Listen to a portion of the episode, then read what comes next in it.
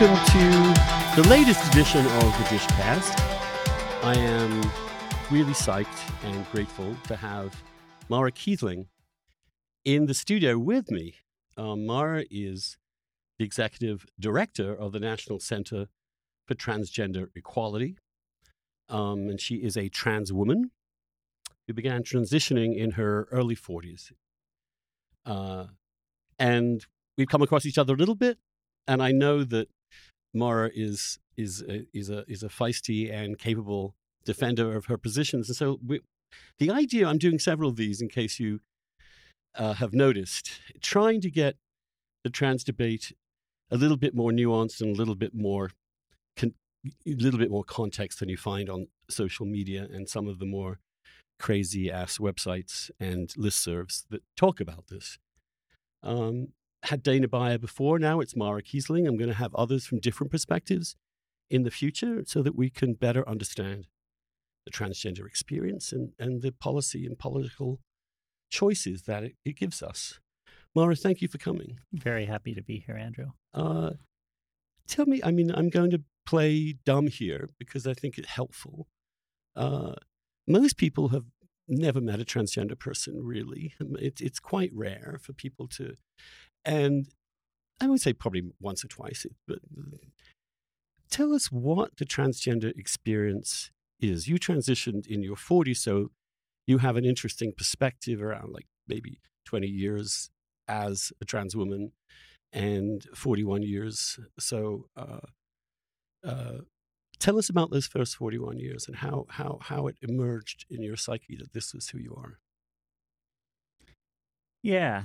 Um, so, so first, I if just you don't wanna, mind. I, first, I just want to say more and more people actually do have a trans person in their life. That's that's why we're moving so fast in terms of our rights and in terms of visibility. Uh, so I just want to check you on that a little bit. But you know, when I was a little kid, uh, when I was three, I think was the first time I remember thinking about this, and um, I I think I have thought about my gender every day since, and that's a a hard thing for I think most people to to to grasp because most people don't have to think of their gender at all. Um, but I did, and you know, apparently when I was like three or so, uh, I came out to my parents. Um, in that, I put on my sister's brownie uniform, and I went to my parents and I said, "See, I'm a girl."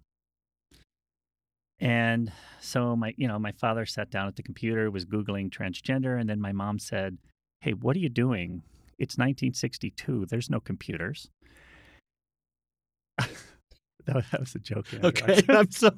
uh, please, please laugh. Yes, I get it. Sorry, it was a while. Yeah. So, so anyway, my my parents apparently nicely explained to me that um, that I wasn't a girl, I was a boy, and I couldn't wear a dress, and um, you know, th- I just put it away, and I never told anybody again for um, over another thirty or thirty-five years. wow. But it was still every day you were thinking about this. Yeah, and uh, it meant that even in a family with seven kids, um, who were all born within an eleven in an eleven-year period, A good Catholic family. good, you know, or rabbits.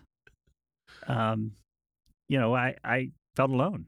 Um, I was alone. This is something I couldn't share with anybody, and uh, and I knew I had to hide. And you know, it's funny. I was speaking at the University of Chicago, where I was an undergrad, a couple years ago, and a student asked me when we got to the question part. The student said, "How was the administration here when you were here on trans issues?" And I said, "Well, it's the late '70s. There were no trans people." And this person said, "Well, you were here," and I was like, "No, I was definitely not here as a trans person." It was wasn't possible, and and and people my age try to explain it sometimes as uh, it- because younger folks will say, "So you were in the closet." It was a very different concept than that. It wasn't. It just wasn't even possible. I was the absolute only person in the world who felt this thing that I somehow knew was shameful. Um, and so it was a, you know, a, a very lonely thing. Um, there were no role models. There was no cultural um, no cultural touchstones. It was just I was out there alone um, in this shameful way. Did it ever emerge in the context of school, uh, elementary school or high school, like in anything like what you were expected to do as a boy that you just felt w- you didn't couldn't really handle? No, no, not really. I mean, other than um, other than I was always distracted by this. Mm-hmm. Um, I'm pretty sure, and I, you know, I'm still trying to figure out my life like everybody else. Um, but I'm still pretty sure that um, this distraction, um, not being able to be who I was, not being able to even express it, uh, probably had a really, really negative impact on my um, ability to achieve, ability to focus. Uh, Except you, you're you you Well- you're a real success story. I mean, you went to Harvard. You know, you- you're uh, it, it it on the surface you've had a very accomplished life. But, yeah, but I yeah. suppose at a cost psychically. Yes, for sure. And you know, I think everybody uh, everybody wonders about how it would have been if it had been somewhat different. Uh, but so this it was a really important part of my childhood growing up. I think um, I I struggle with whether or not having a really coming from a really really big family or the trans thing was really the the the most important uh, factor in my life. Can you tell me? I know this may be hard to explain, and I think I, it's something I think you probably have to experience to understand properly. But if you get up in the morning, you're going- about your day, like say as a teenager, what would prompt or uh, initiate an understanding that you were the opposite sex? Is there were there any, or is it just structural? I mean, what does it mean to feel like a girl as you did uh, when uh, you know biologically you're indistinguishable from all the other boys? Yeah. I you know I remember my first day of first grade Mm-hmm. and um all I remember about it was my teacher Mrs. Cummings beautiful red hair and there was another little kid in the class named Kathy I don't remember her last name but she had also beautiful red hair and she had this amazing plaid jumper on a jumper in the American sense not the British sense Okay. and um and I just wanted to be her and I I was jealous of her or I wanted to be her or something. I, I don't want to put myself you know put all sorts of stuff on my one year or my six five year old self but that's what I remember from first grade. Um that's the big thing. Besides when I couldn't pronounce children and I pronounced it children and everybody laughed at me those are the only two things I remember from first grade. And I think that shows you how how significant this was in my life. Um, and it was, and I don't know how to, I don't know how to describe how I felt. Um, you know, it's really funny, and I don't, I don't know that I can any more than you can explain how you felt to be a boy. Um, I, I had a good friend who was a house parent um, in a in a group home for children, uh, for teenagers actually. And around prom time, this friend said to me, you know, there's some guy, uh, you know, one of the boys in my home wants to bring another boy to the prom. And like, how can a 16 year old possibly know that they're gay? Now, this friend of mine at the time had a 16 year old kid. And I said, Is your 16 year old gay? And he's like, No, no, no, no, absolutely not. And I said, How does he know he's straight? He says, Well, he just is. And see, that's what we sort of expect. We expect that somehow people just feel what they are. But the, the truth is, most people don't feel like a boy or a girl. They just feel like how they are. Right. And I couldn't just. It seems to me just the static background that I'm a boy. I, I, uh, I was in my elementary school uh, uh, when I was like nine or ten. It took. I have recite this anecdote in Virtually Normal. Uh, I didn't like playing rugby or football. Uh, uh, football being soccer. Uh, I, I was pretty small, and I just didn't like being knocked over into the mud every afternoon. And so after a while, they gave me permission to just study in that time. Uh, but so, but only the girls were inside at that point. So I was with all the girls, and the girl next to me, Joanna, I remember her name was. She said, "Are you sure you're not a girl?" And I was like, yeah. I mean, it never occurred to me. Um, but that was clearly there was something going on there. The Yeah. children are intuit things um, that you know adults may have to analyze. Um, but what happened in puberty then? Because I'm just forgive me for being curious because sexual orientation or who you're attracted to is independent of whether you're transgender or not, right? That's It is. It is mostly. right. Um, mostly, I think there are a lot of trans people who will tell you that um, being trans has clarified things a little bit for them. Um, you know, I think there's there's some people whose sexual orientation is just sort of assumed because society assumes it for them. Um, and you know, we're we're all taught, we- we're all raised. I should say, people in our general age cohort um, were raised uh, in what I call gender innocence. You know, we were always told there are boys and girls, period. That's it. And boys can never be girls and girls can never be boys. And boys will be boys and girls will be girls. You know, boys like boy things and girls like girl things. And then fourth, boys will grow up to fall in love with girls and girls will grow up to fall in love with boys. And that was a gender innocence that was sort of baked into our society back then. Um, still, to a large extent today. Uh, I mean, most of the folks in the social justice movements I work in don't see that as much anymore. But most of America, they're still having gender reveal parties, and people are still hoping to find a. Well, the truth is, if a very large majority of people in a society, which is the case in this particular uh, case, is uh, well, always going to have a default assumption simply by virtue of the overwhelming numbers of them. And if you are if you are five percent or whatever of the people who are variations upon this theme, uh, I don't think it's I don't think it's necessarily oppressive that a society att- uh, uh, assumes a default baseline. Like the, I'm assumed to be straight until I, it appears that I am gay. Um, I just think that's just a function of numbers, to be honest with you. And and Pe- people want defaults, um, and and that hurts a lot of people. But the truth is, people want defaults. and there is a default. Surely, you know, the vast majority of people experience don't even think about their gender, as you say, because it's just they they don't question it and they don't they have different ways of expressing their masculinity or their femininity. There's a whole range of behaviors, and then also uh, with sexual orientation, most people don't even think about it. In fact, many, especially straight men, I think men and women are different about all these things to some Right. extent, but they they're generally horrified by the idea of something going up their butt without, you know, even with their consent. And I'm glad I have these earmuffs on. um, yeah, but but that's basically where where I mean that. Yeah, I think uh, to, to a- really huge degree, gender identity and sexual orientation are entirely separate. Mhm. But the truth is, I think a lot of us grow up with assumptions that once we start breaking down the gender innocence on any of those four um, axes, we start seeing how kind of amorphous and non-binary the other axes are. yes, and in so being, I would argue they're kind of they don't disprove the rule; they're a variation upon it. In some ways, they kind of negatively prove the rule that other people are pretty much the same.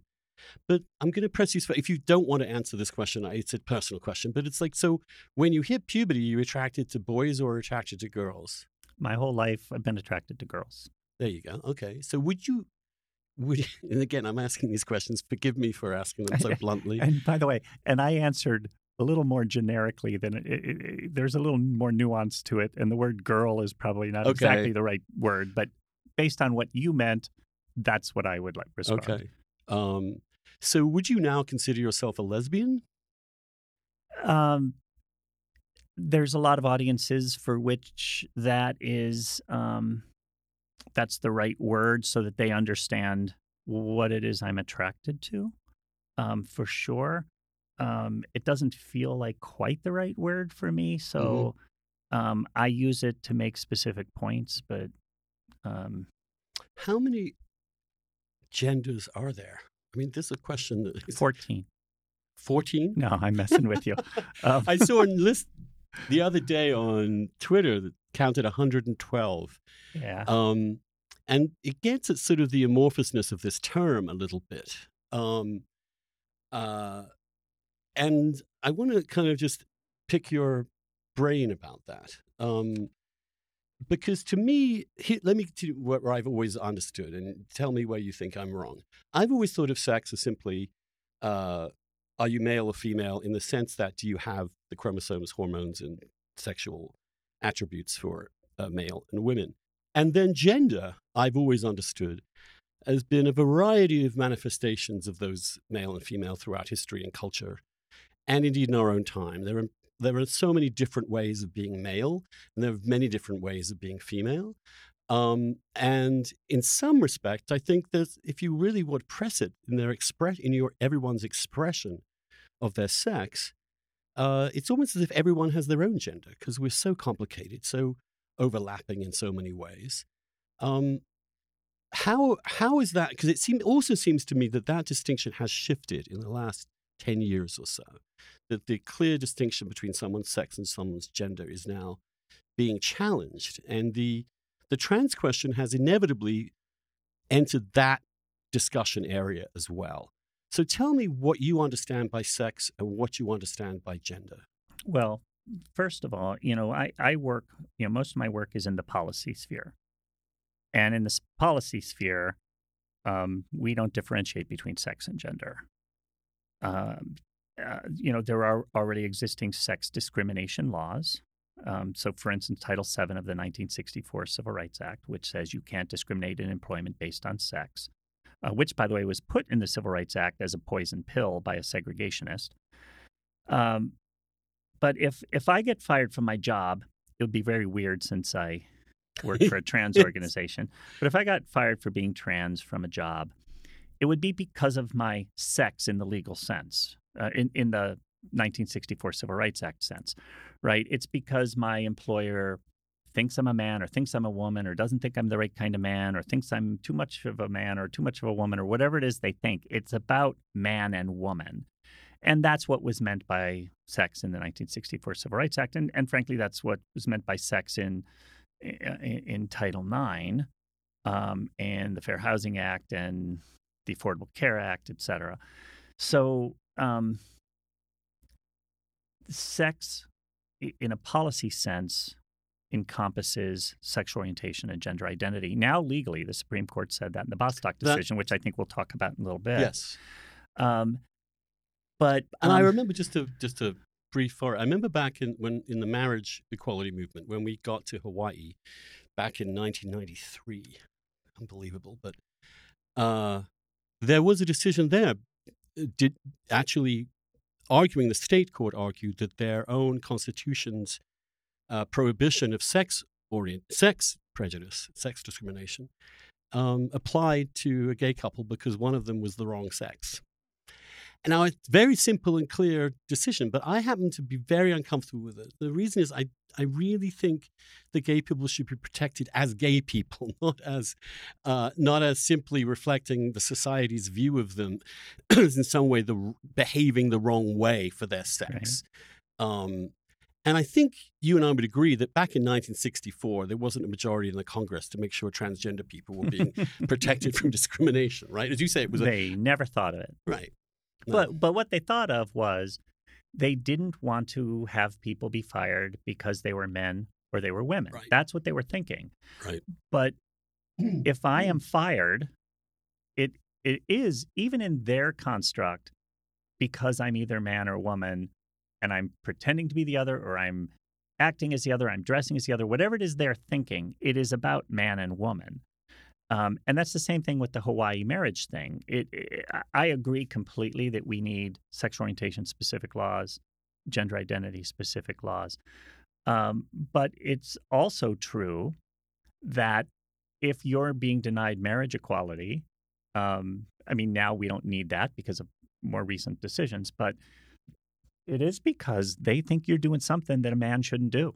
Yes. And that's about you being a man, that therefore it's sex discrimination. Yes. So in, in policy, we don't differentiate, except in some circumstances, about between sex and gender. And that's, I think, frustrating for people who are, um, I don't know, will will be nice and say philosophically bent or uh, No, not bent. can't use the word bent, Not um, bent. it's fine. I, don't meant uh, not bent. I didn't mean that. I really didn't. Uh, or tilted. Uh, you know, tilted towards a philosophical approach.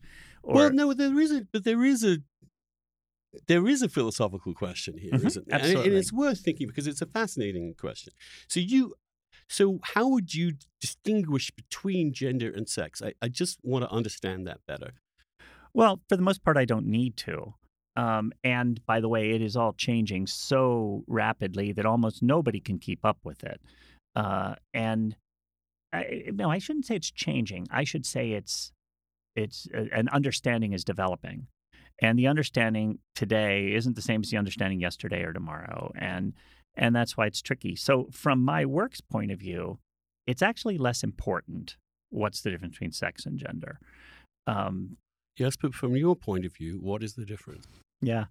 Well, you know, I- also just want to check you on something. You Okay. you tend you sounded to me like you thought sex was a lot more simple than gender. I think it is. Yeah. Well, re- remember what you're probably thinking of sex is more biologically based than identity based, uh, and and not identity in the labeling sense, but in the heartfelt. I, I this is who I feel I am sense. But sex traditionally has been th- there are biological or pseudo biological things we think of when we say sex. We think of ex, uh, secondary sex characteristics and genitalia we think about hormones. You know, I'd venture to say that almost nobody on listening today knows what their hormone levels are. We Some also, of us do actually, because Yeah. we have a condition that requires us to figure that out. certainly, yeah. Um, but most most people, of course, Right. know. And then there's um, chromosomes. Right. You know, that's the thing that you know, ignorant in the neutral sense, ignorant people will sometimes say, yes, but you know, you can't change chromosomes. It's XX and XY. Well, remember the gender innocence thing. And I said, we say there's just boys and girls, period. Well, the truth is, there are a bunch of it, it, even that is a spectrum. There are um, chromosomal differences across a wide range of um, uh, types. Uh, But but but still, um, it's not that many in the in the ver, in the XXXY. I mean, there are. no, there's it, like it seven. looks like Morse code at times, Yeah, but yeah. basically, yes, there are about there are variations, and there are then there's also uh, intersex, and there's a, it's it's complicated. But yeah, you're right. In the churn of reproduction in our species, there are outliers, uh, and I'm curious as to why those outliers exist. But that they do exist, I don't question. I mean, how, I I'm one Yeah. of them. Yeah. But um, I'm a gay man. I don't reproduce, and, I, and my uh, testes and all the rest of it can reproduce, but actually doesn't. Do you know that, by the way? What that I could have a baby? Yeah. Uh, I haven't tested my sperm, no.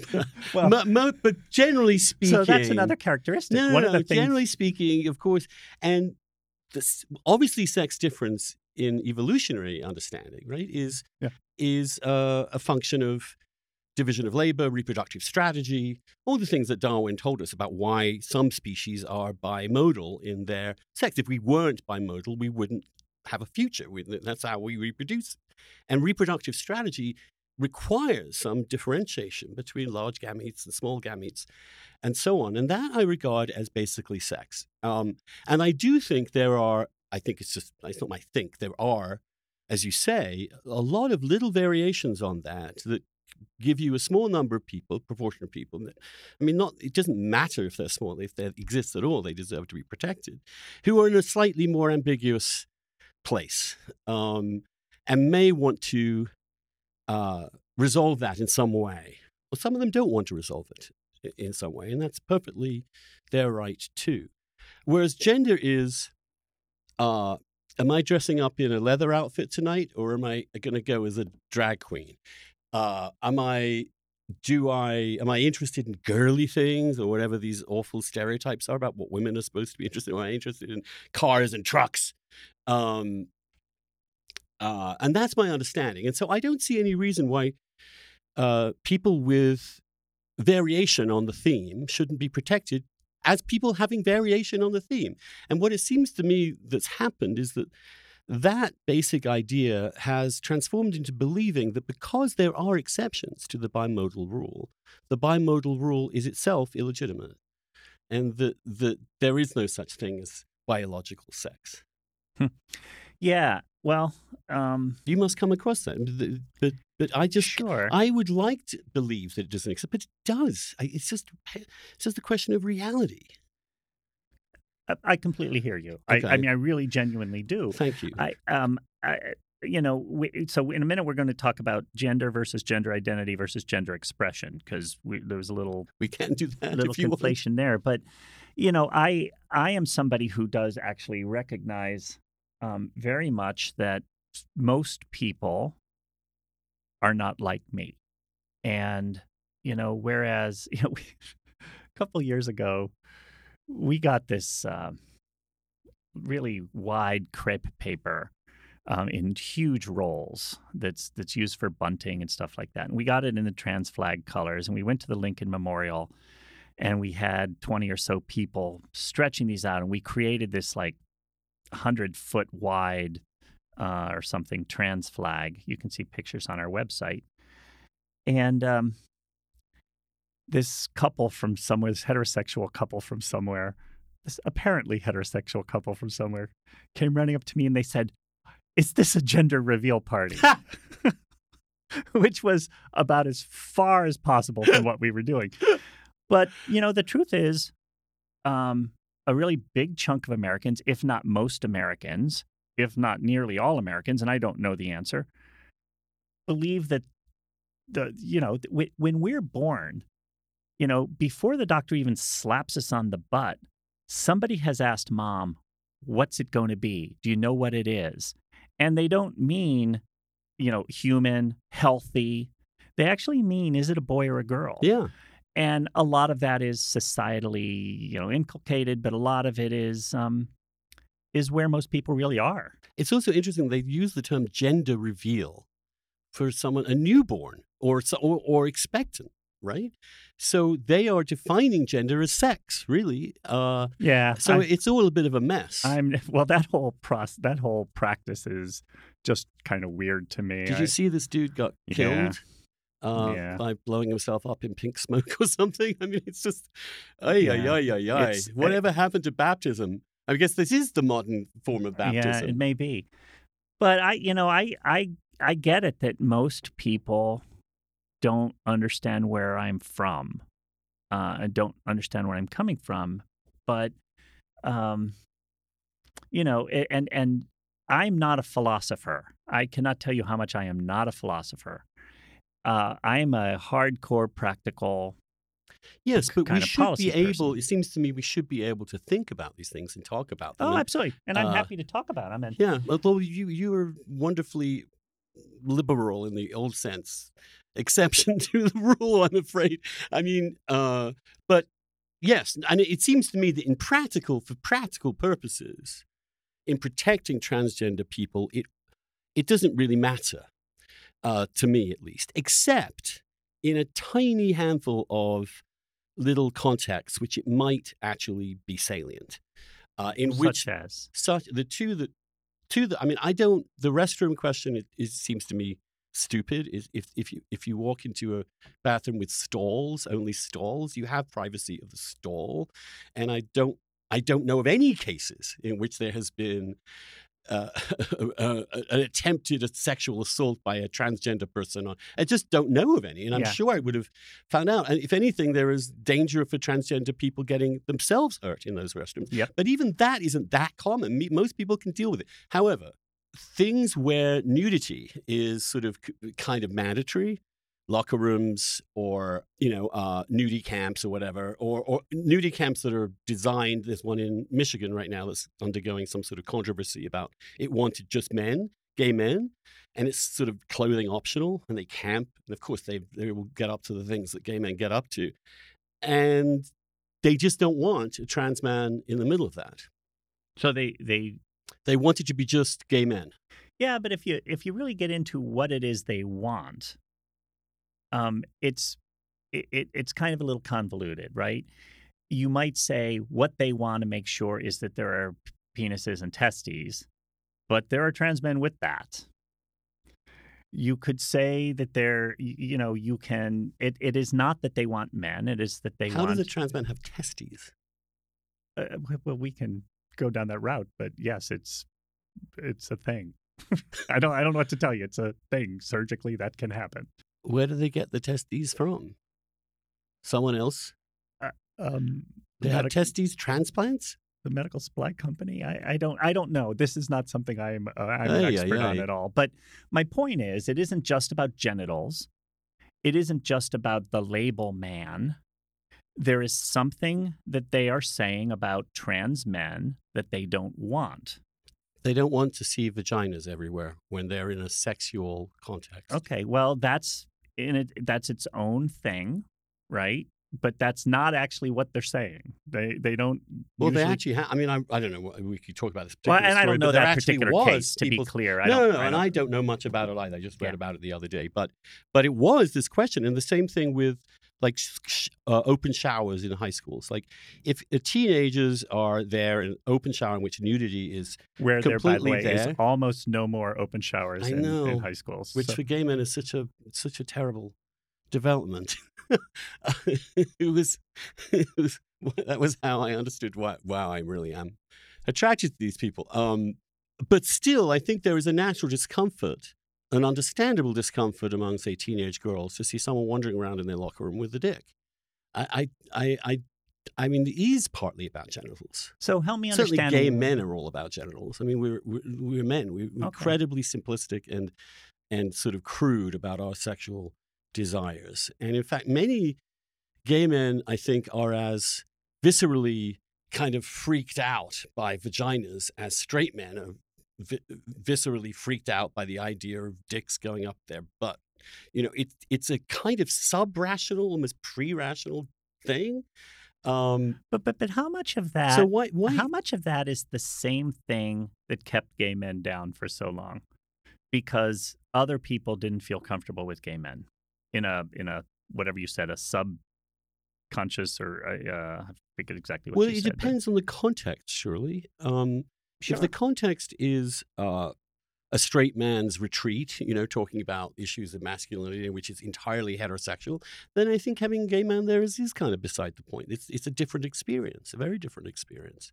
And I do think that if the context is sexual, civilly sexual, I mean, these, these things are not just social, they're also clearly sexual, then that distinction does make a difference. And it's, there is a, you know, there really is a divide. We, most of the discussion publicly doesn't air this kind of dirty laundry, but it's there that gay men feel, uh, the many gay men feel, I say, not all at all, but they just feel that, that in terms of sexuality, in terms of a leather bar, in terms of, you know, sex clubs or any of these other contexts or on the apps, that having a dick actually is important. yeah, it, I mean, this isn't my world um, by any means, but I But you, know, can see where it's I know from. so many trans leathermen. I know so many trans bears, um, and and I, I just- this is so not my conversation. Well, I'm Um, sorry, but, I, but they, no, can- no, no, it's fine. It's just not a not a space I'm I'm in usually. But you know, they're getting some. Uh, you know, they're they're Well, I think generally in that context, who cares? I mean, it, and in fact, it'd be stupid if, if, if. Uh, however, if a whole bunch of sorority girls shows up at the Eagle, um, which happens all the time, by the the by the time. way, the bachelorettes. I ultimately invading- think that was the death of drag. Uh, you know, I know drag's still going strong in, in a lot of ways, but boy, so many drag bars have been brought down by bachelorette parties. Yeah, it it. But here's what maybe But- but that's a know- good but you analogy know what because that is, it kills the mood, right? It kills the Well- mood, and if the mood is really about sex, then it's not really about gender. Maybe, but also remember that that that safe space for gay people or LGBTQ people or trans people or any subsection, safe space is also about support, not really in the support group sense or the I'll be nice to you sense, but in the being with people like you.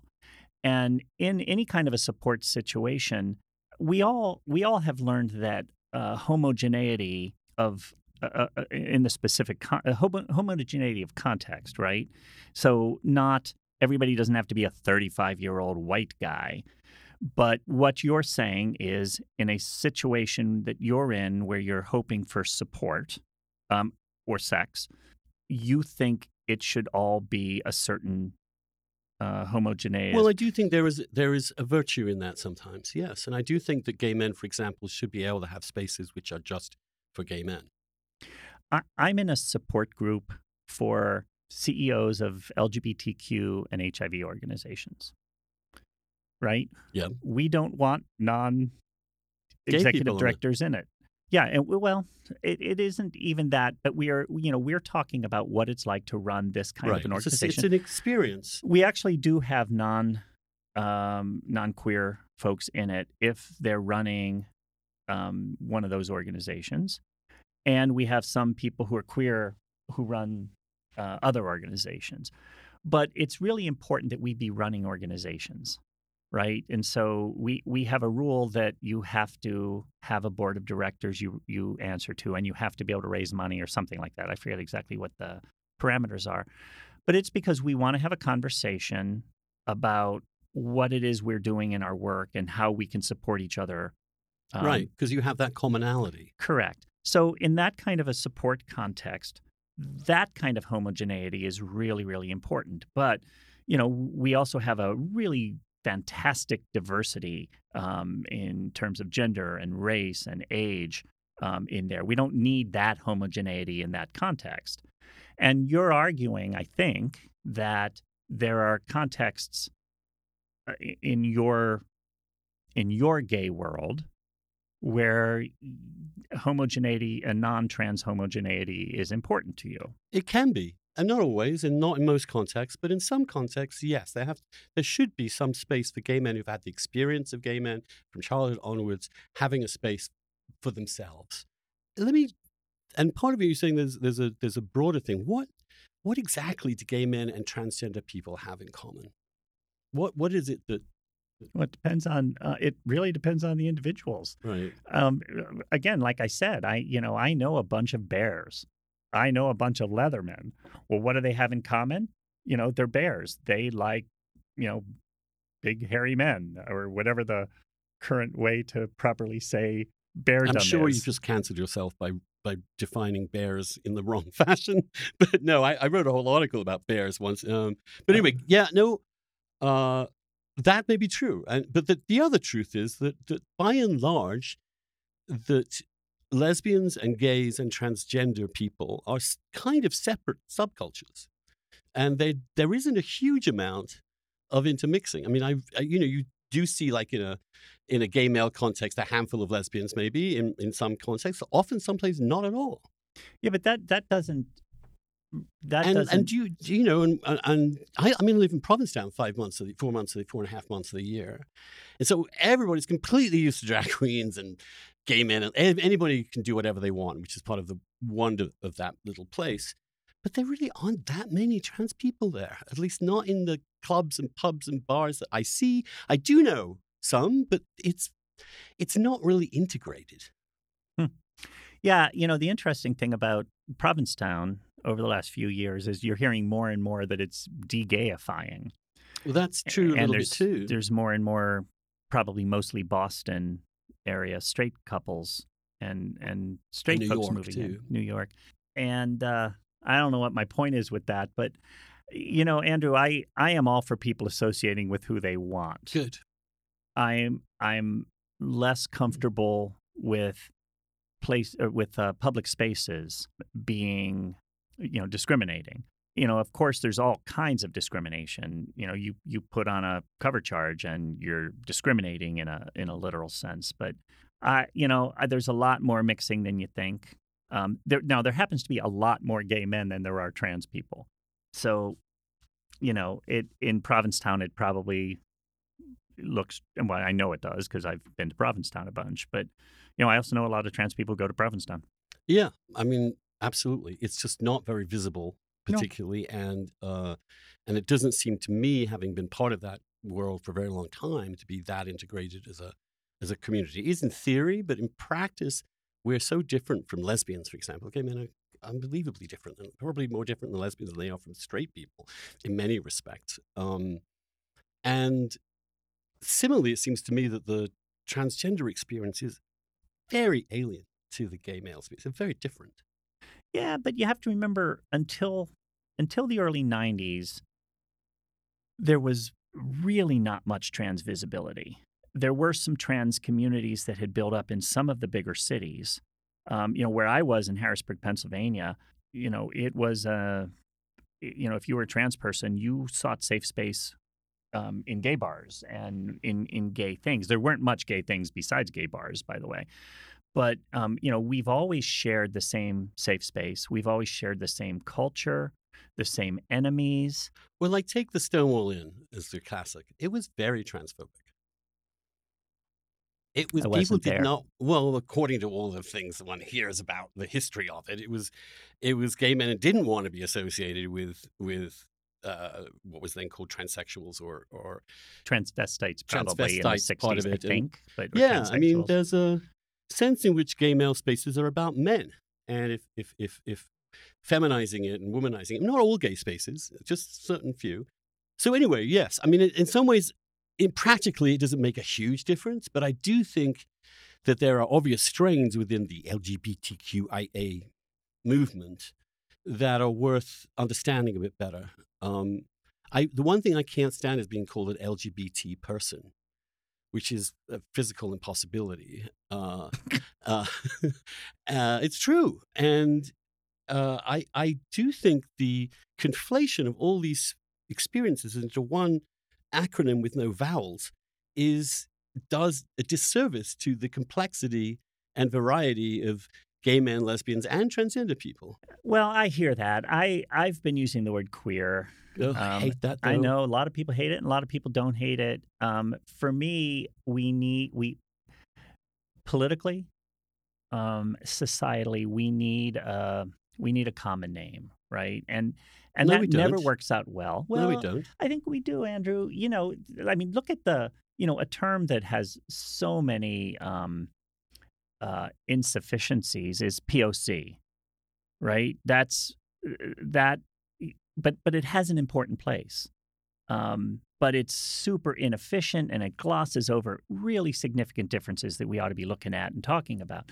And it's the same with LGBTQ. I, I hear you about being, you know, uh, you know, that's the uh, uh, that's you and I showing our age that it bothers us being called LGBTQ people because most of your listeners who are younger won't even understand why that's the least bit of a problem. I think because it's just a piece of bullshit. That's all. That's Yeah, because no one can be all of those things, and I get that. and but and that- the idea that this is one seamless integrated community is also wrong. It's it's a much more complicated well, matter than that. we use we use a lot of those things. You know, the the the, the one of the things we've been working on with the federal government is around um, data disaggregation.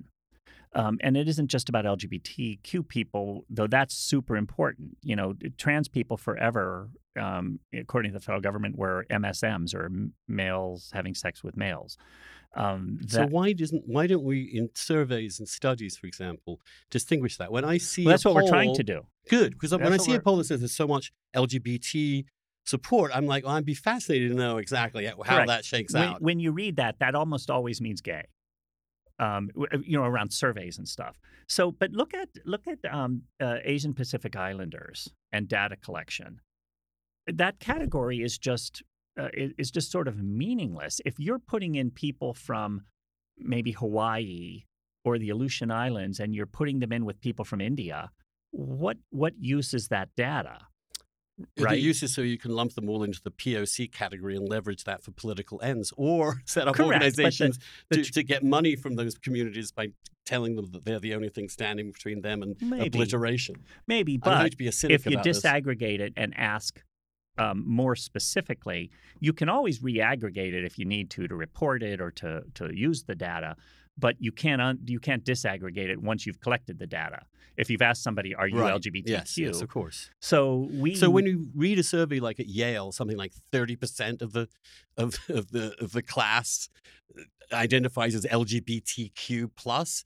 I mean, it gets to be meaningless to me. I mean, yeah, that's uh, I mean we well, we don't know how they what questions they ask or queer. I mean, they're perfectly straight men and women going around calling themselves queer, which in many ways uh, pisses me off because well, you have a right it's a very be, different experience, and you and you're this is like identity slumming, as it were. Uh, it's it's I've never heard I- that term, but well, I just made it up. but, just- right. but I'm thinking that's how it's that's how it can be done. and it's okay to piss you off. I don't mind. It's a free country. I'm just saying, Yeah, if- they want to say that word, fine. It's just when I'm included within that, when when LGBTQ means lots of straight people Yeah. who just want to seem cool, uh, fuck them. Uh, and no. All righty. Well, I don't. Similarly, I'm going to push you on this a bit. Obviously, I don't know that specific thing, and you know, my my um, professional background is just- actually in polling and survey research. So when you tell me there's a study at Yale, I, and not because it's Yale, but I just don't even know what it means unless I can look at yeah, it yeah, and yeah, see what question I didn't was mean asked. anything it like could that. be, you know, they could have asked a question like, "Do you consider yourself straight?" You know, and that gets you so many different yeah, no, numbers. or they could have said, "Here's a hundred different things. Where are you?" And then they just collapsed it. So I don't, I don't know. So I can't diss that particular study. I'm willing to, if, if you know. Let me present you with a about it. major worry from some people, uh, Mhm. which is that by folding gender identity into the sex category, um, But who's doing that? the Equality Act. No, that's not what's happening. Well, you explain to me how, like, I um, the how, uh, if there is a conflict between what's called a sex-based right and something called a gender-based right, gender will always win out. gender's not it's sex or gender identity.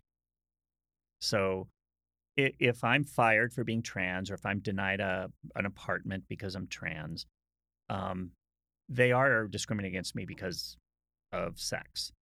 They are also discriminating me because uh, of gender identity, assuming that's why they did it. Because they also might be discriminating against me because of my race or my age or my occupation, so or, or income source. So, you know, it it just so happens the Equality Act, yeah, would would codify sex discrimination acts as protecting us all, and would also uh, would also say we're covered specifically, you know, as gay people with sexual orientation or trans people, and, and Okay, let's just take a practical manifestation of Sure. this, which is there are plenty of now bills around the country and state houses uh, on the question of, of girls' sport, women's sport.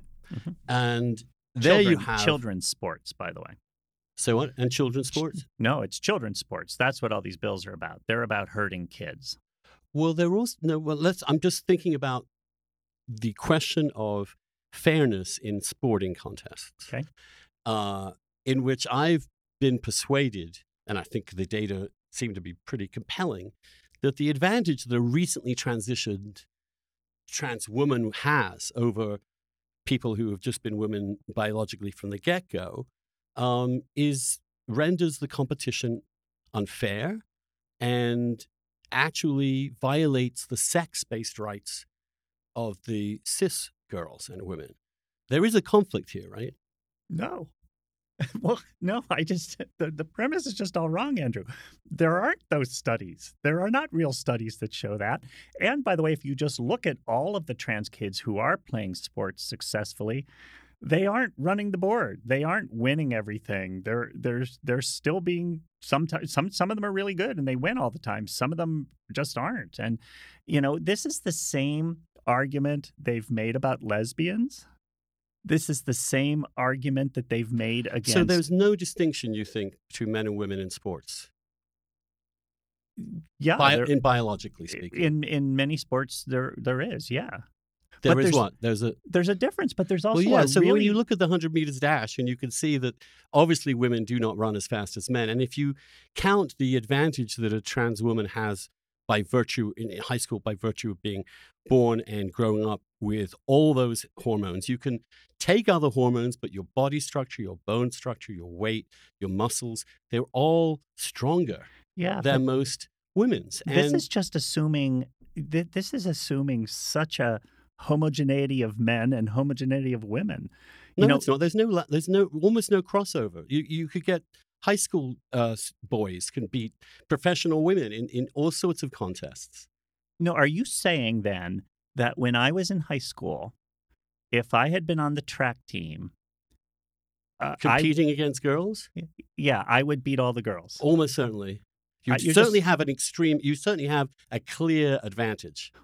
Yes, but some of the girls have advantages over some of the No, other they, girls. but not enough to overcome. when I say girls and boys here, I am talking in the sense that you are. Just to be clear, I, I I'm not acknowledging that who you think is a girl is a girl, and etc. But no, Andrew, there's just not these studies. It just isn't. It it isn't true. There is not an overwhelming advantage or, an, or a significant advantage.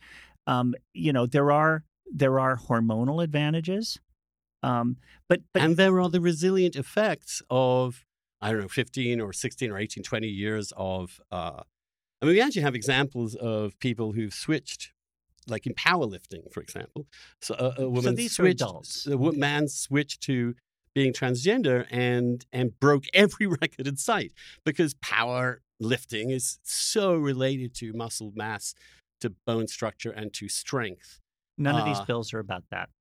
None of these bills are about that at They all. They are about. They No, are. they uh, are many about- of them are about. Um, Children. But aren't they also about in the high school sports and protecting?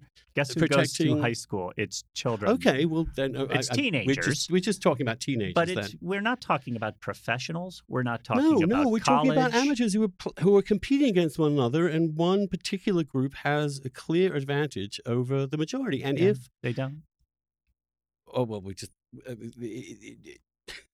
uh, I just disagree. I mean, I think the empirical evidence is, of course, they're better. You, you- I just look at. I mean, I was thinking about women's rugby in England, and there's there's one amazing quote from there's one trans woman on the team who is literally twice the height and twice the weight of every other rugby player in her team, and uh, and they're all like, "This is great. We're all integrated," and they're like, "Well."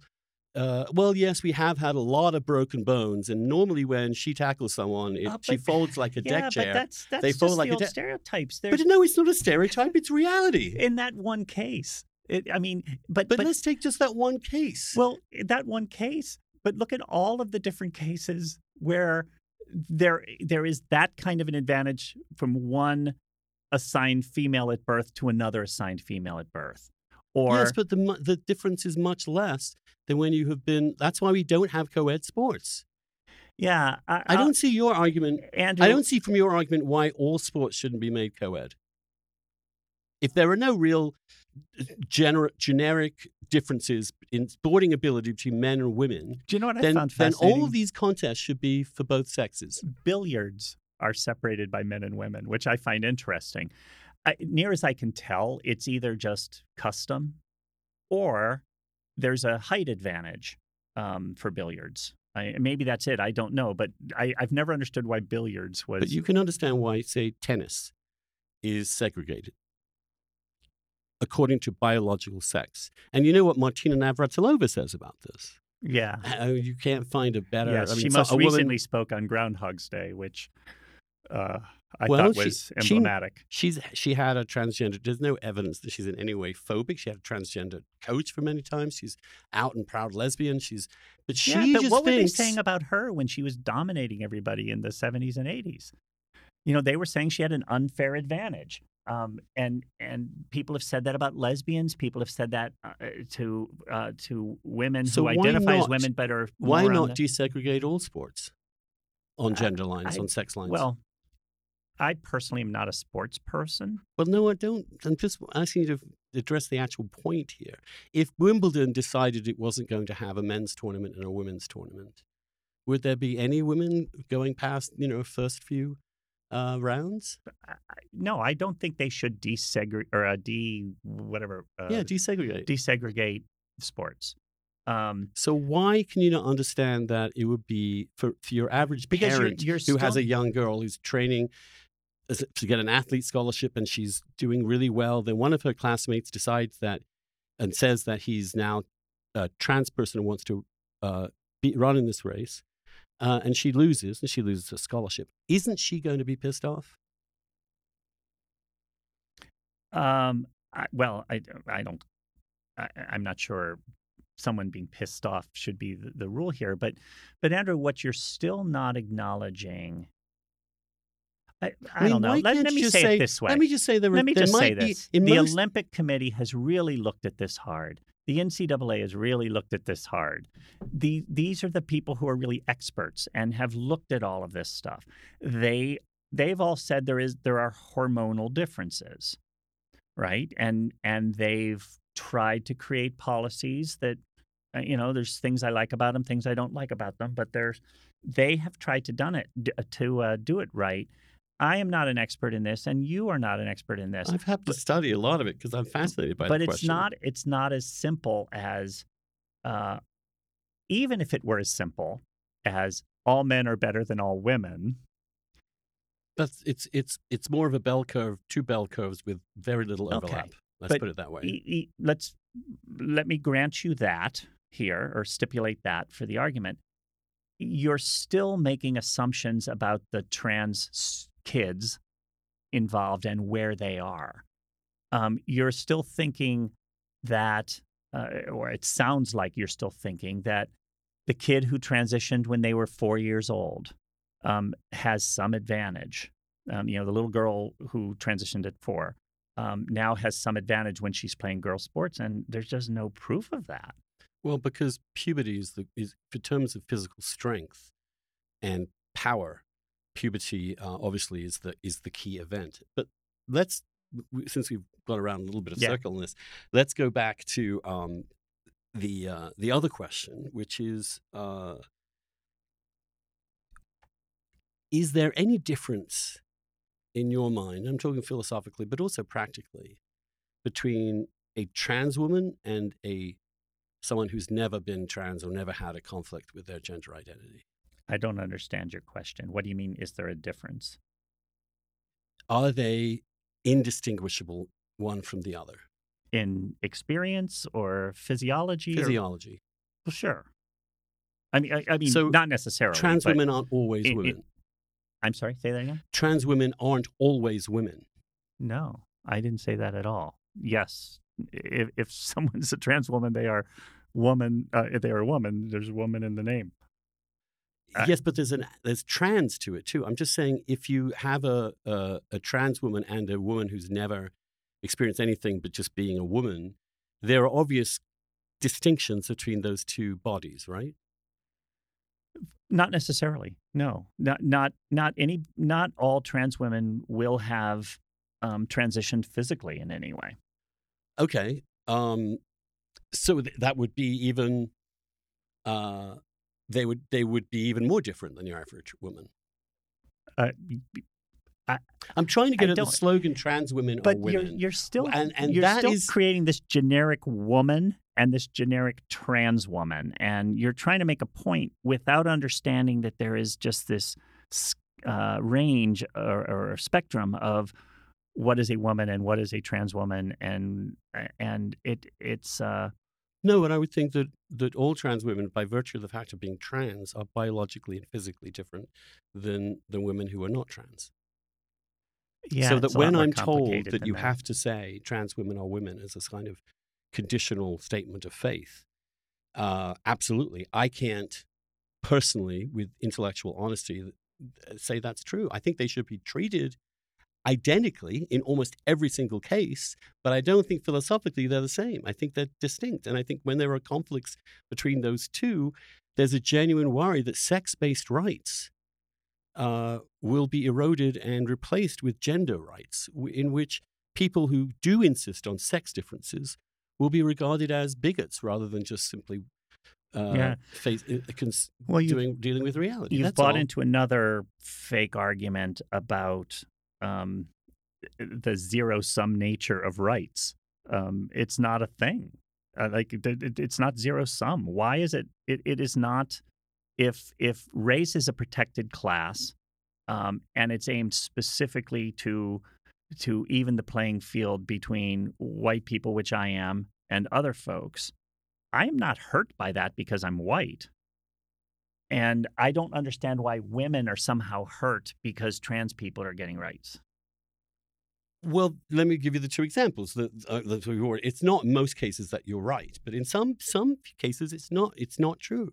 Um, for example, the sports thing, which you won't concede, so we're not going to go around that again. But I think it's I think it's biologically obvious, um, and I do think if that's the hill you're going to die on, it's going to be a, a it, it it's going to be a terrible shame. It is so it is so dangerous and false to say it is biologically obvious.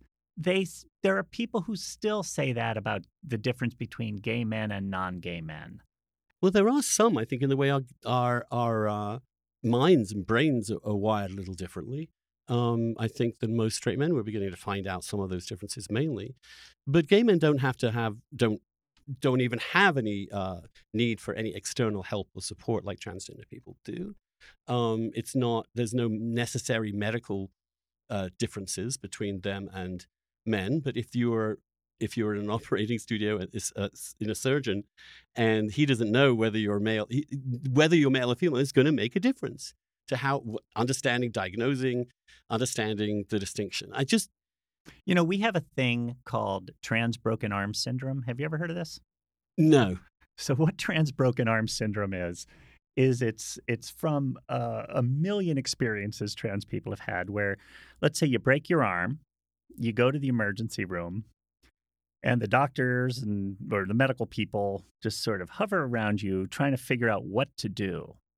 And they say we don't know what to do. We've never worked on a transgender person before and the patient says it seems to be a broken arm and they're like, yeah, but we don't know what the interplay of uh, you know my hormones and blah blah blah blah blah blah blah. Uh, you know, I experienced this firsthand when uh, a good friend of mine had bursting ovarian cysts. A, a, trans man had bursting ovarian cysts, and he ended up in the emergency room down at uh, well, I don't know where we are down the street, and um, and I went over to help him out in the middle of the night because he wasn't getting anywhere at the doctor's because they were like we've never worked on anybody like you. It's like, it's ovarian cysts. How do you deal with ovarian cysts? It's freaking parts. Like my broken arm is parts. Um, eh, I forget the point you made that made me tell that story, but it's well, relevant that, and I win. Let's. that obviously is silly. It, it just, but if it were to do with that person's reproductive system, if it were to do with, say, prostate cancer and you were bursting woman, ovarian cysts, for instance. Well, yeah. Um, uh, no, so if you go into the hospital and and it does, you know, it, it, it and for instance, it's ovarian cysts, um, and you don't appear to doctors to be somebody who might have ovaries because of what we've all, you know, because of the default in society, uh, yeah, I suspect I would advocate that most people tell the doctor in that case, hey, here's what's going on. But, you know, I break my arm and sure. they're judging me for being trans. And I, I know it sounds silly and maybe I told it wrong, but it happens. That kind of thing happens so often to so many people. I'm sure, and it's ridiculous. Uh, but there might be some questions. People do ask, doctors ask about sex and they also ask about race because, well, sex much more than race because there are some physiological differences that a doctor would want to understand. Sure. Um, uh, and I think that's medically completely defensible. Um, uh, let's ask now the Equality Act is actually going to be voted on in the House this week, right? I think Thursday. Yeah. There will be sorry. no hearings at all. Is why no hearings? Well, the bill is exactly the same bill um, as passed two years ago by a wide margin. Um, you know, uh, not uh, bipartisanly.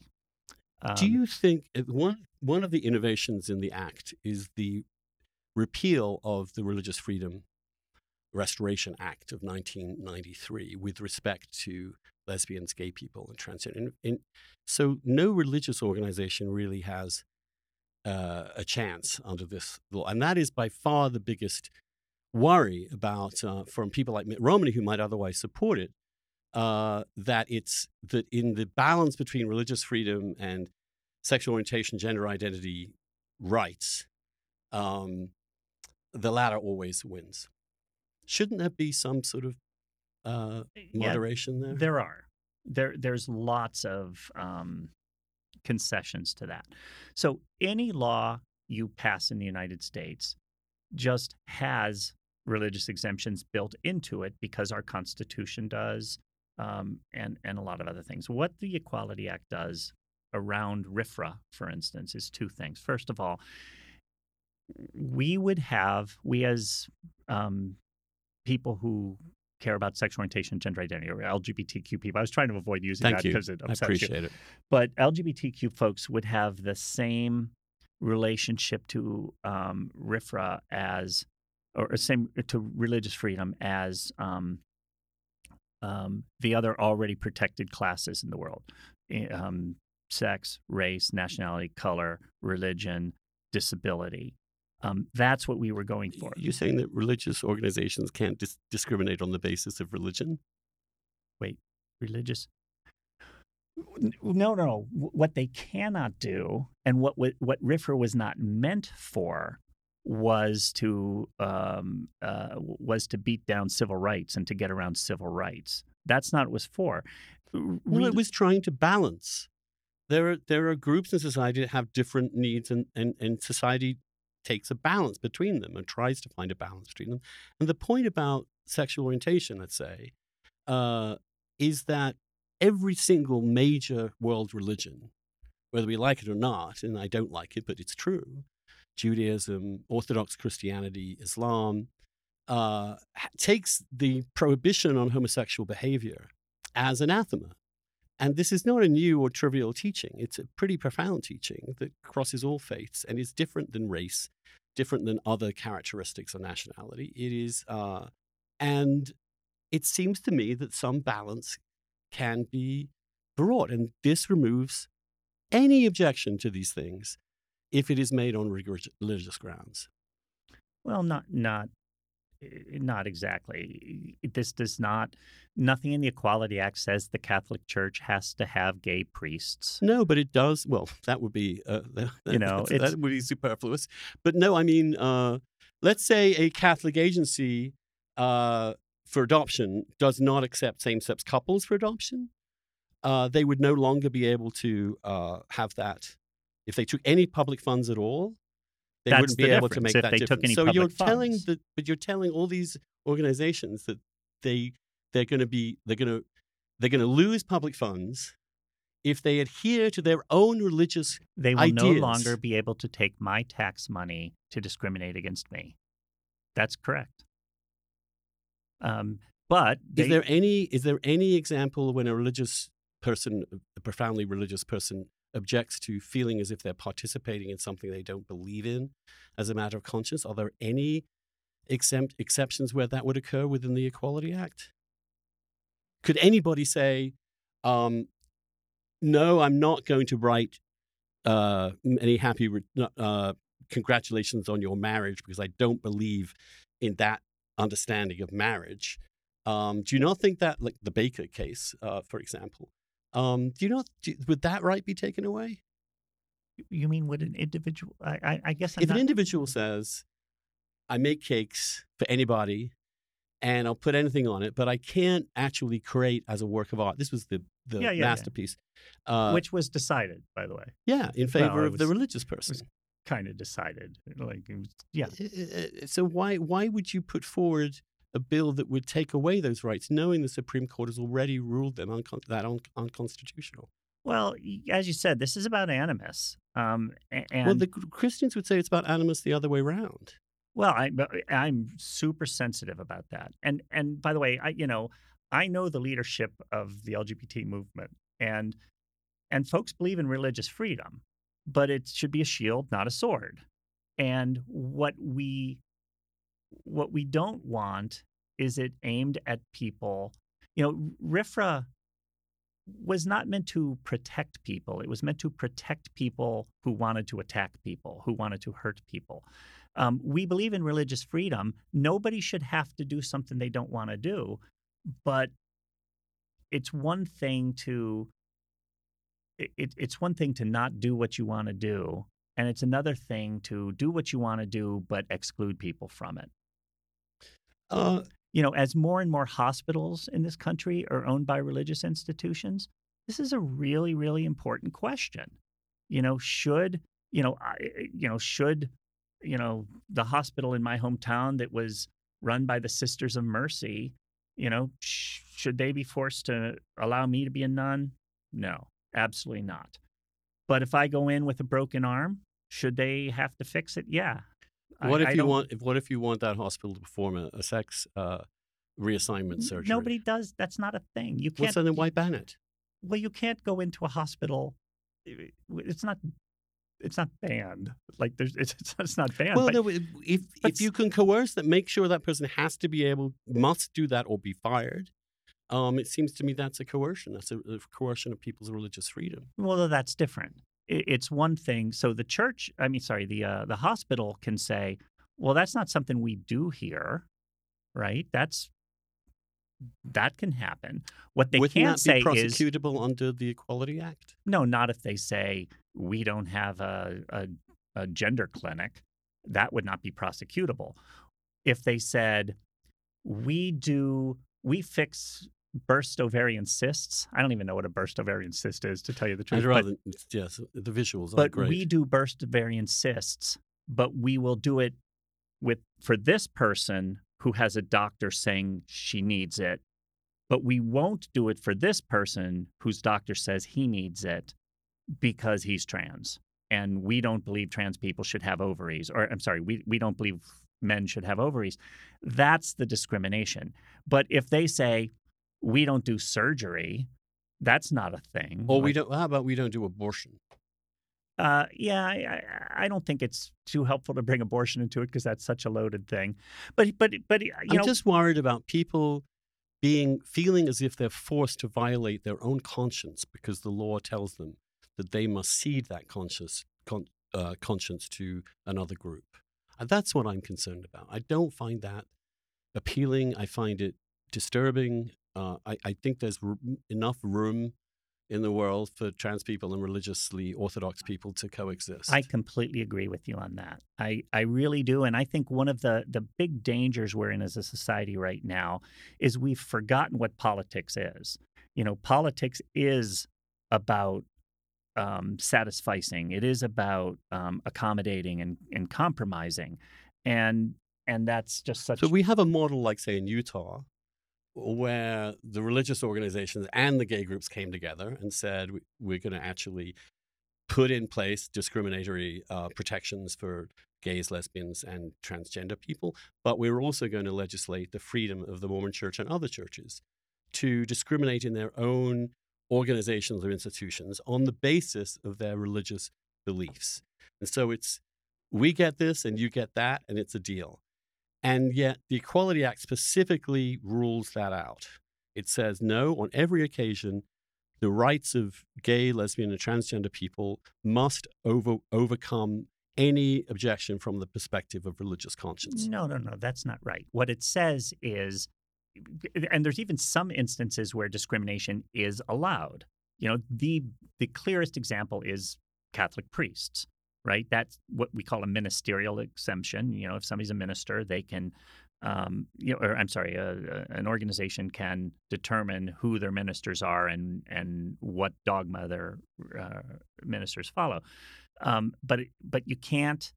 You know, the the other really clear example is we don't want hospitals turning people away be, when they need help. We don't want pharmacists saying you can't get drugs. You know, it's you know you where where you know, you and I live, there's a pharmacy every couple blocks. You know, there are places where there's one pharmacist and it's 10 miles away.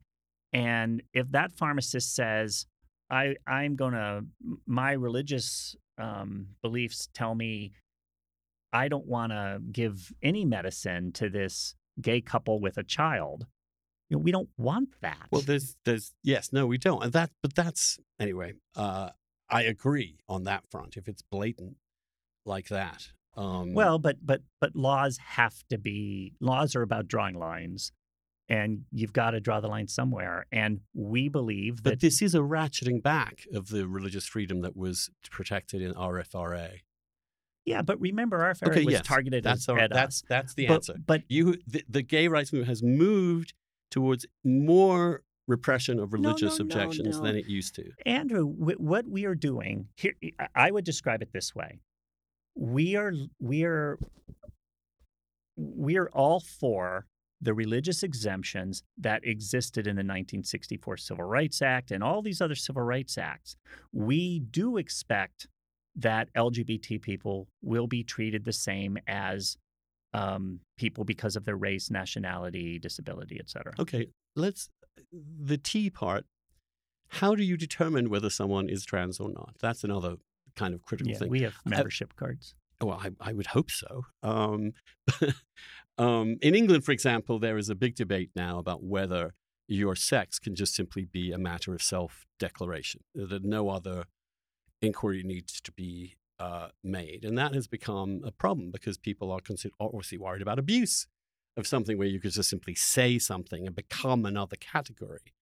Um, do you worry about that? How would one determine whether someone is transgender or not? Except by their saying it. well, it's it, it's it's not about whether they are trans or not. It's about whether they have been discriminated against because the discriminator thinks they are trans or thinks they are associated with a trans person. Um, so, uh, you know, I don't actually have to be a trans person to face gender identity discrimination, just as I don't have to be um, a person of color to face race discrimination. I can But no person can just simply say, I am now black. I've decided, like Richard No. I am actually black and I want to be included in these protections because I'm being discriminated against because they think I'm a black person. Correct. Um, and by the way, I didn't mean that white people would necessarily be discriminated against, but I might be associating with a black person, for instance, and be discriminated against because of the association. But um, it's about it, it's it's about the discriminator. It's not about me proving that I'm trans. It's about somebody firing me because I because they think I'm trans. Well, let's let's use the- let's use another. If there is a if there is a competition, say, or a con, or a, a gift for a transgender artist or something, right? Let's say there's a that, that applies to transgender people. How do you determine how how do you know that someone who isn't is isn't won't game that system? I, I just don't even know how to answer this. I I mean, if I can become a woman by say, under the law, I mean, obviously not in person, but if I can just because it's I understand myself as a woman tomorrow, say. But Andrew, Uh, this is one of the oldest anti-trans tropes. Well, let's not talk about anti-trans. Let's not but- answer the question. But what what does that mean? Like, what what if somebody pretends they're gay because they they want to win the, um, you know, Mr. Leather pageant? Um, I don't know. Maybe it's already happened. Uh, is that that's a contest problem? That's not a societal problem. That's not my problem. Um, it, it, it, it's you know, people aren't doing that. Somebody might do it, sure. You know, it's the world. Everything happens. But it's not a real thing. That's just about that's about trans people necessarily being dishonest. There is no way. I mean, you well, know, less about that than the definition of trans has people. expanded tremendously over the last 20 years. And that's great.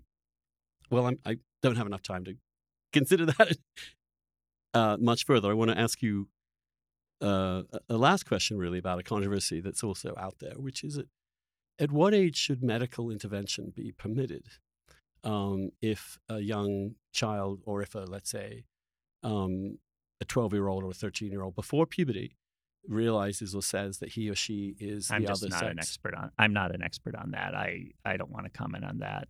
And that's, That's about a very big question in the in the transgender. It is a very big question, and somebody like me shouldn't be determining it. Um, eh, that should be between doctors and patients and families and um, and experts. And I am not an expert in that. And um, yeah, I just don't think I should comment on that. All right.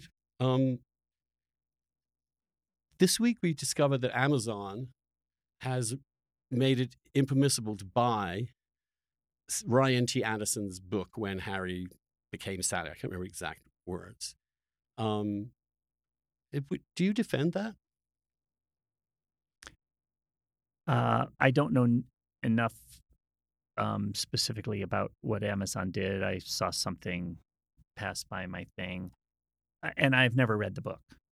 To be clear, I get the gist of it, but um, it's okay. It's not awful. It's pretty bad in places, but it's a, you know, it makes its argument. Uh, I disagree with it, but I didn't think it was in any way bigoted or driven by malice, uh, whether this person is or not. Um, I just if you if you're uh, allowing Mein Kampf to be sold on your on your platform, I don't see why Ryan T. Anderson should be removed. Yeah, I, I don't know enough about the book. I, I will tell you, you will never see me at a book burning. That's very very encouraging to know. But obviously, no, I, I we're, we're in that. the same generation that we're kind of brought up to be old fashioned liberals, in which the the answer to more speech, to bad speech is better speech, and more speech, and, and, and light is the best disinfectant, and yes, all that stuff. And but that's you will never, I will never be at anybody's book burning of any book. Um, but I'm not saying this is a book burning. I I just don't know enough about it to know. But um, you know, people say things I don't agree with. People say stupid things. People say hateful things. Um, some of it has to be controlled for sure. Um, we're seeing, you know, in our country right now, what's happening with right wing um, white supremacists, um, and I, you know, and that's a really hard one for me. That's the that's the real extreme.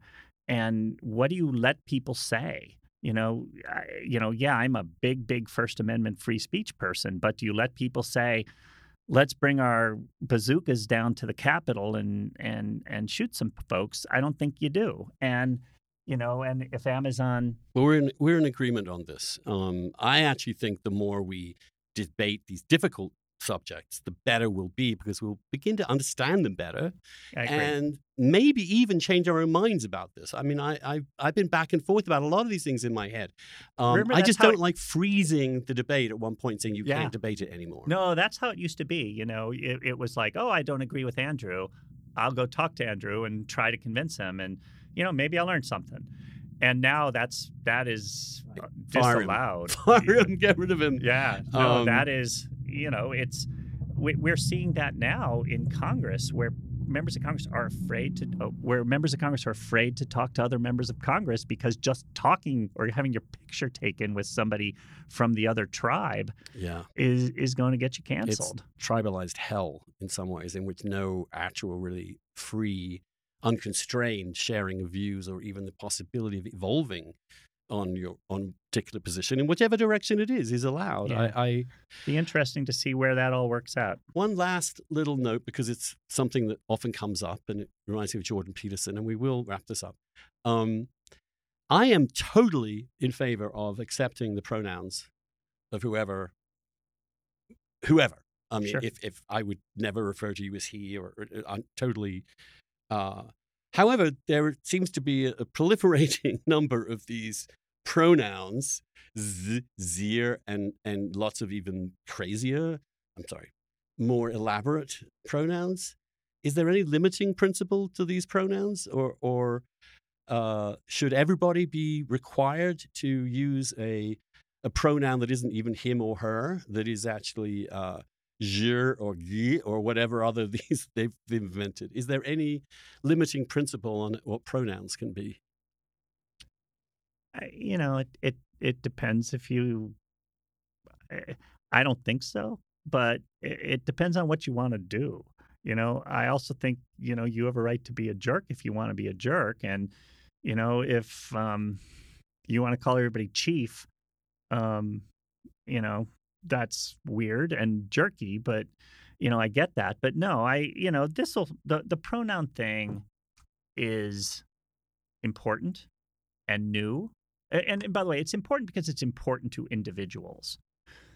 Not because it's important to an ideology or anything like that. It's it's really important to individuals to to be heard and recognized. And you know that but if there are 112 genders and, and if everyone has a different pronoun this whole thing becomes farcical but not everybody has their own pronoun um, there are there are different pronoun um, I don't know schemes. I don't know what the right way, way to say it is. You know, there are. I've read them, and it it, it seems to me to end up like Dadaist well insanity. But, but yeah, I, I think or just I think or just that's a a, kind of virtue signaling, or a kind of look at me, I'm so cool. My well, I my don't pronoun know. is woo. but there but there's there's very little of that and there are there are certainly some outliers in the in the pronoun world but again that's just people saying what they want and you know do you want to respect that or not that's you know that's a question for you but but most people are in a much more confined Yeah, I know, but, but I- I think the but hard cases are- expanding but Hard cases are worth talking state. about, though. I mean, uh, and Yeah, Uh, but the hard cases, it's it's easy to make the hard cases sound like they define trans people, right, I And- understand that. and and that's that's what's a little of course, uh, unfair. of course. You know, the the the right now, you know, most folks are, uh, you know, when you know in, in trans circles now, and in most LGBTQ movement circles now, we say our pronouns when we introduce ourselves, and that's because it it matters to a certain number of people or a, a- a, a lot of people. Um, and mostly what I hear is um, she, he, they. I prefer if you just use my name. Uh, and I'm I think I'm missing one, but most of the folks I interact with are are in there, and every now and then, you know, there's there's another one, and that's fine. And but it's not it's not the wild west of pronouns out there. It's just different than it used to be. I I don't know if I mean I think you're a year or two younger than I am, but but um, you know when Ms. was used in the uh, you, you you probably remember like I do getting like birthday cards when you were in like elementary school and they were always addressed to like master. You- you- oh, that did sometimes happen. Remember? Yes, um, and Ms. Everybody thought Ms. is never going to stick, right? It's Miss and Mrs. And it's about marriage, and Ms. will never stick, and Ms. stuck. Um, but you know, other stuff didn't stick. And So, we- in other words, we will come to some at some point. We'll come to some balance here, and we'll we'll figure out. I think we And have. I think I think honestly, the balance is quite simply what you were describing: is that is that is that people on the far left don't give ammunition to the right by coming up with these absurd names for genders, these absurd, endlessly proliferating pronouns, and then when anybody says what, they say you're a bigot, and that is a horrible dynamic to be in. And it does seem to That- me, and I that will say this, that that there is an element to the left now, um, which is almost looking to be offended, looking to call people bigots and uh, prejudiced uh, and biased, uh, and a hectoring tone that, let alone these online swarms. And if you if you question anything about what we've been talking about, you would get absolutely swarmed by by by trans activists uh, shutting you down and yelling at you, calling you all numbers of things. I mean, can we? Could it be possible? I mean, you're, to my mind, you're the exemplar of this, uh, in as much as you're prepared to come here and talk about lots of really tough, little, difficult, emotionally difficult subjects. Um, but we're being told that we can't talk about it anymore. And is there hope that the the, the gay rights movement or the transgender rights movement or whatever it now is uh, could be a little bit more positive about it and a little less harsh towards people who have a hard time understanding this and coming to some acceptance of it? Well, I think the the phenomenon you're talking about is certainly not limited to the LGBT movement. No, no, no, no, no. And but it's it's kind of and I'm really in. worried. I'm honestly really worried. I, you know, I was having a conversation in 2016. It was the first time it really became clear to me with somebody who was a Bernie Sanders supporter and somebody who was a Hillary Clinton supporter.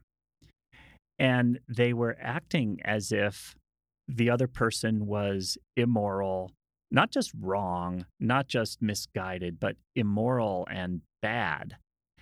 And um, and the Hillary Clinton person left, and I, I, it could have been the other way, right? Mhm. It could have been the Bernie person who left. So I'm not dissing on Bernie here at all, but um, and I said something like, boy, you guys just kept both saying the same thing and denying you were saying the same thing. And the person said, well, the difference is I'm right and she's wrong. And that's the problem between the left and the right, and the left and the left, and the right and the right, and the middle. And and and, and I think there's a bunch of people in the middle who are just terrified of the whole thing. Yeah. But we have become a less kind place. We have become a less reasonable place. Um, and it isn't just on the left, it isn't in the LGBT movement, though there are strands of it everywhere. And we all need to figure out that it's us who's got to fix it. Um, it is, you know, if we all think the other guy did it, um, we're kind of morons because we all did it and we all got to fix it. And I don't think people understand that. And, and, you know, people don't understand that politics is how we all work together not how we cancel Thanksgiving, which we've had for 100 years together, and now we don't have it anymore. That's because what... we won't talk to members of our own family over these right. kinds of and, questions. And by the way, it's not smart to have Thanksgiving dinner maybe anymore because all it is is hate. And but the and idea a, is to go there and try and overcome that hate and by dialogue. That's that's the liberal response. Um, right, but I'm not sure that dialogue is the thing anymore. That's and, and you and I have talked a little bit about this. I do. Before, I mean, I but, I feel like my own experience in the marriage movement was that more speech. I, I, I published an anthology of anti-gay marriage pieces as well as pro-gay marriage because I believed our argument was better, and that you had there was no reason. And I think there's an element on the left that w- which really thinks they know better than most people, and therefore don't want to submit their proposals to popular uh, disagreement. I think you agree with me. I mean, we're both old fashioned yeah. liberals, it seems to me. I just wish more people were uh, in the movement. I just want to thank you, Mara, because there are almost no really frank debates. I've been devil's advocate here as much as I can because I think that's what. And we can whine about the loss of a liberal democratic culture, but the only way, as you're as you're correct, I think, is that we practice it. If we can practice it, it's quite it's certainly more interesting than screaming at people. Uh, it certainly allows the possibility that we each are wrong about something and might actually gain new insight from the dialogue. And so I'm just grateful for you coming here. I, have I've had a hard time uh, finding other trans people willing to come and have this kind of conversation. And I want to just pay tribute to you for doing that and for not personalizing this and to actually talk openly about it. You're confident in your position for, for all sorts of good reasons. Um, I just want there to be more of an more of a thrashing of this out, and maybe some compromise somewhere along the way. Well, I appreciate your having me here. It was uh, a spirited talk. Yeah, which is what we're all about. Um, yeah. Thank you so much, Mara, and I'll see you all next week. Thanks, Andrew.